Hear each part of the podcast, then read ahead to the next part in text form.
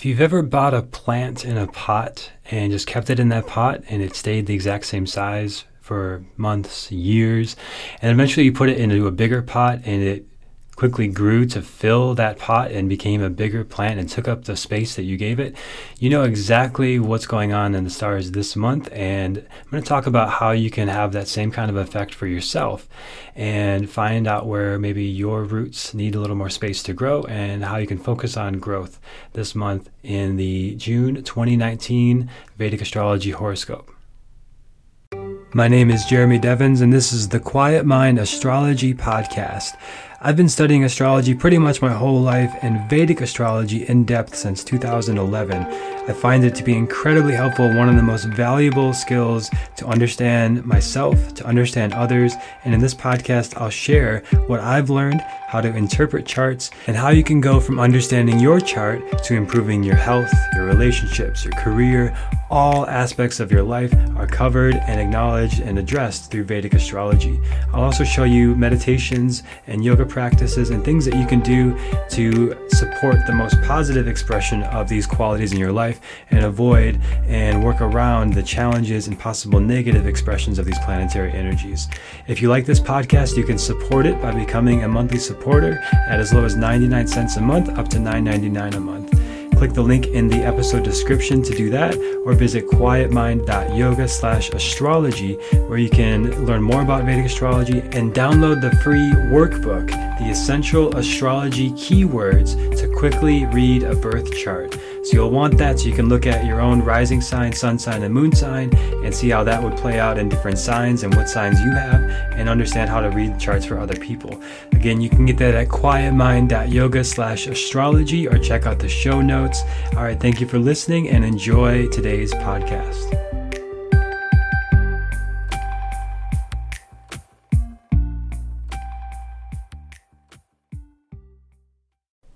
If I had to pick a couple key words for the month of June, I would say depth, growth, and stillness. Depth, growth, and stillness. And if you focus on just these three qualities throughout everything you do this month, when you're not sure what to do, you focus on depth, growth, and stillness. I think the planetary energies will very well support that this month and it'll help things move a lot more smoothly. Why those words? Well, first of all, we have the summer solstice this month, which I talked about in previous episodes. Uh, the summer solstice, solstice literally means sun standing still, and it's at the very midpoint of the calendar year, and the sun and uh, the sun appears to stand still. It doesn't actually stop, but just for a moment, it sort of stays there, and then it starts to move back. So the longest day of the year is June 21st, and then it starts. We start to transition to the longest night of the year in December. So the solar energy is more dominant now. And as I teach Hatha Yoga, Ha and Ta are sun and moon. The Ha quality is more dominant right now. And that's, you could relate that to Mars. And Mars is moving into Cancer this month on the 23rd.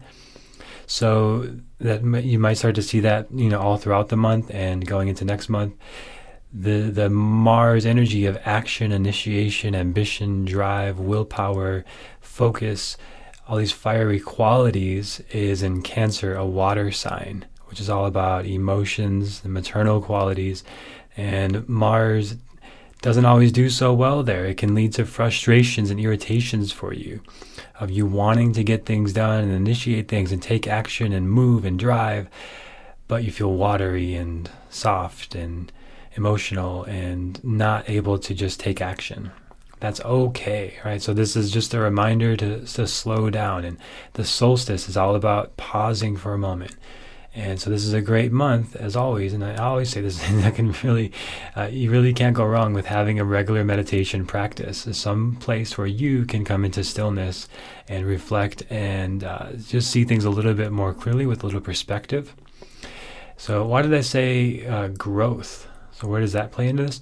Well, on June 3rd, so so scooting back up to the beginning of the month, and these energies that you'll notice more around the beginning of the month, uh, if the new moon is in Taurus, and it's in a exact place of the sky called the nakshatra and Rohini, which literally means growth or growing.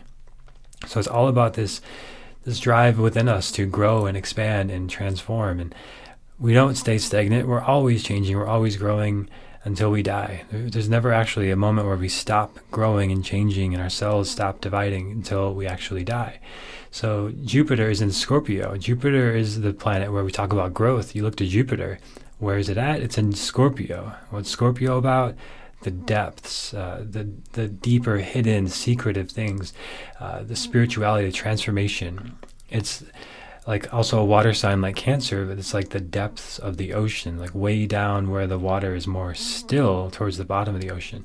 So this sort of deeper again, the stillness quality is really well supported this month, and going into those depths of not starting new projects, not exploring a bunch of new things and going all these different directions, but going deeper into the directions you've already been going going back to the projects you've been working on because we've got two big planets going retrograde. Jupiter and saturn have been retrograde for a while. They're retrograde all last month and they're still going to be retrograde all this month and next month. So this is a great time to review reflect uh, rewrite renegotiate review not restorative reset uh, restorative yoga. And and not so much initiate and start and begin things because it's not so favorable favorable for that right now. There's definitely a lot of favorable uh, signs and uh, pointers to growth and growing, which you might think taking new actions, but it's more taking actions that you've already been in that direction. So finishing or moving in the same direction of projects. Maybe not necessarily finishing, but continuing and, and evolving and growing the projects that you've already been going go, working with, especially in this beginning of June, all the way up until around June 17th is when the full moon is. And that's a time, and as always, new moon's a good time to uh, sort of start energy in a direction. And again, not necessarily initiate something completely new, but focus your energy on growing and deepening your spiritual practices and your pursuit of spirituality and going into the depths of your work, of your expression, of your communication, of all aspects of yourself. Really, just going deeper into that, but particularly with your spirituality, your beliefs, your religion. If you've thought about uh, traveling, maybe not somewhere new for fun, but going somewhere like a pilgrimage to a temple, things like that are, are well supported with Jupiter and Scorpio.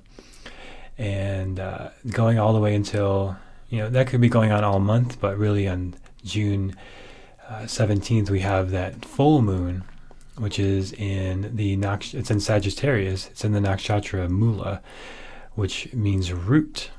So again, roots, going deeper.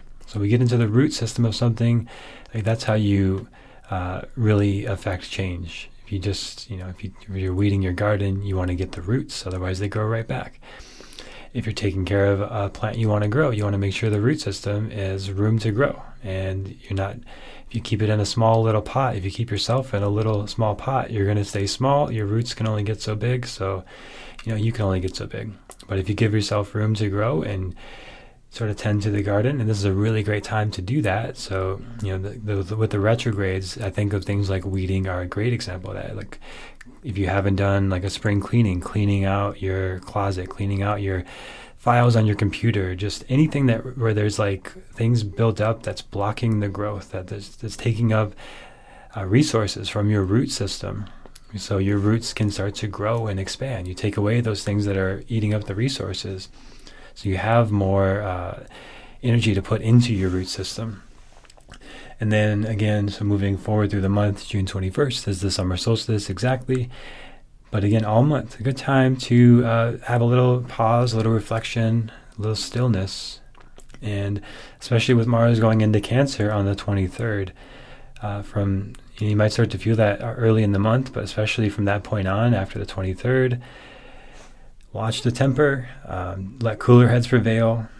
I always think of uh, you know one of the teachers I had who would talk about how he'd get angry and had a lot of anger temper issues, and uh, basically said, "I never made any good decisions from an angry place," and uh, always ended up having to do more work and, and come back to that and review it and and rework that whole thing and and make amends and you know so things get messy when when Mars is limited and restricted in this way, and it's opposed, it's opposite to uh, Saturn and and Ketu. what's happening right now with that big transit for throughout the year. So just not a good time to to let your anger and hostility prevail and take a moment, take a breather, get a little space from the issue, the situation if you can, and come back to it with a little more perspective. So, those are all the major things happening this month. I hope that's helpful for you. If you want to know more about your own chart and have a reading with me where I can go more in depth about how transits are affecting you, you can go to quietmind.yoga and see where to work with me on there. And I hope you're enjoying the podcast. Leave a review in iTunes. It helps the podcast immensely. And you can become a supporter, subscribe, subscriber if you'd like for as little as 99 cents a month. Just click the link in the show notes.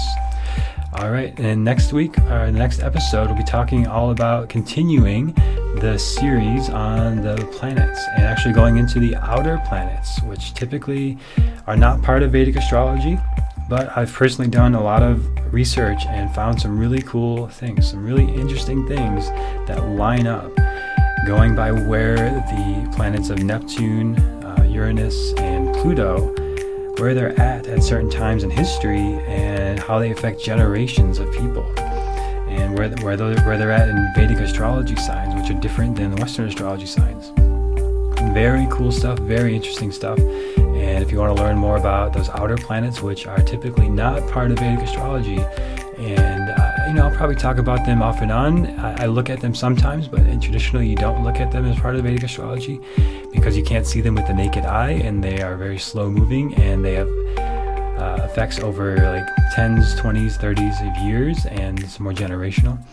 But I think that stuff is still very valuable and very interesting, especially to know like when people discovered, when we discovered those planets, what was happening at that time, and how it kind of gives us a clue of what that planet is all about.